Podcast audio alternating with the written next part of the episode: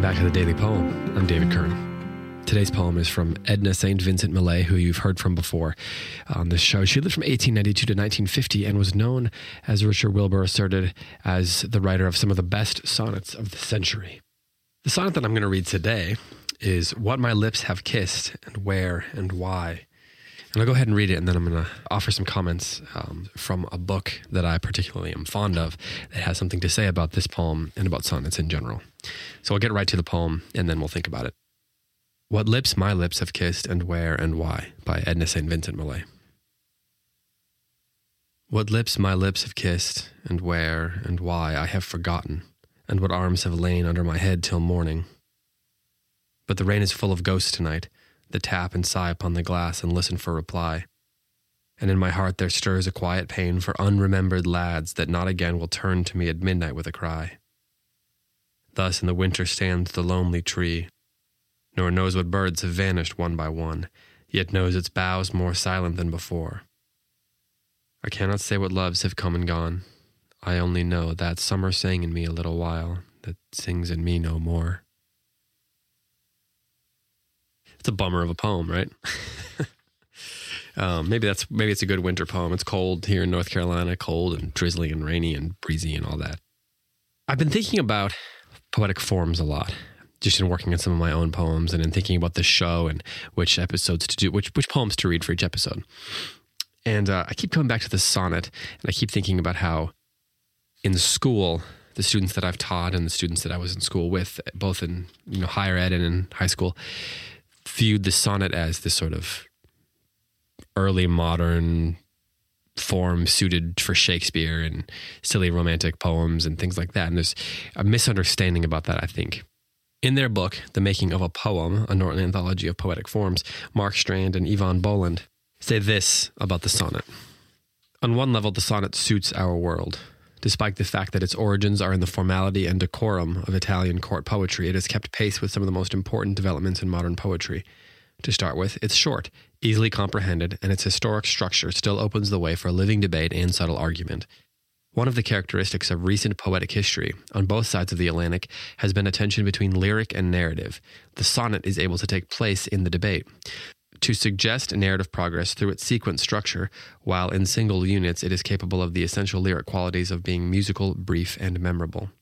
Contemporary poets for over 200 years have continued to be drawn to the sonnet, but few modern poets have been willing to commit themselves to the major architectural sequences of a Petrarch or a Shakespearean. Instead, the sonnet, with either the couplet at the end or the octave sestet structure, has become a part of speech. Most poets have used it at one time or another.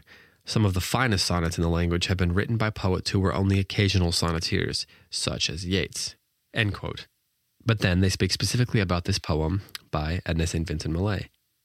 And this is what they write Millay's command of the sonnet was distinctive and unusual. Instead of taking a more leisurely pace of the public sonnet that had been the 19th century model, she drove her sonnets forward with a powerful lyric music and personal emphasis. Her sonnets rely heavily on sibilance and assonance and alliteration. They are pieces of music to such an extent that they almost destabilize the tradition of the sonnet as a measured argument. Here, she uses her distinctive music and high diction to produce an unusually quick paced poem in the first octave, and then a slower, more reflective sestet where the abandoned lover becomes a winter tree. This ability of the sonnet to accommodate both lyric and reflective time made it a perfect vehicle for 20th century poets like Millay. End quote. Of course, this this transition that happens at the end of the octave, at the end of those first eight lines, going into the final six lines, that sestet, is not unusual. I mean, even in the Shakespearean sonnet, you have a you have a turn, you have a reversal of some kind, and she's still doing that, but she's also doing that through her through the pace, as Boland and Strand um, suggest there. So she manages to create all the formal elements of a sonnet, right? Poem of 14 lines, usually iambic. There's a very specific rhyme scheme. You've got the A, B, B, A thing going on here. So you've got all these formal elements in there, but she's able to harness that form into a poem that is very contemporary sounding. Um, it doesn't feel old. It doesn't feel ancient. It feels it feels new and it feels fresh in some ways. Yes, it feels sad and it is sad, um, but it's able to express that tragedy and that deep sadness um, in a way that feels contemporaneous to us, which is valuable. And that's the great work of poetry. Let's read it again. What lips my lips have kissed, and where and why I have forgotten, and what arms have lain under my head till morning. But the rain is full of ghosts tonight, that tap and sigh upon the glass and listen for reply.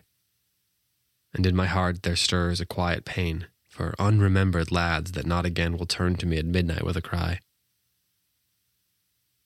Thus in the winter stands the lonely tree, nor knows what birds have vanished one by one yet knows its boughs more silent than before. I cannot say what loves have come and gone. I only know that summer sang in me a little while, that in me sings no more. This has been the Daily Poem. Thank you so much for listening, and I'll be back tomorrow with another one.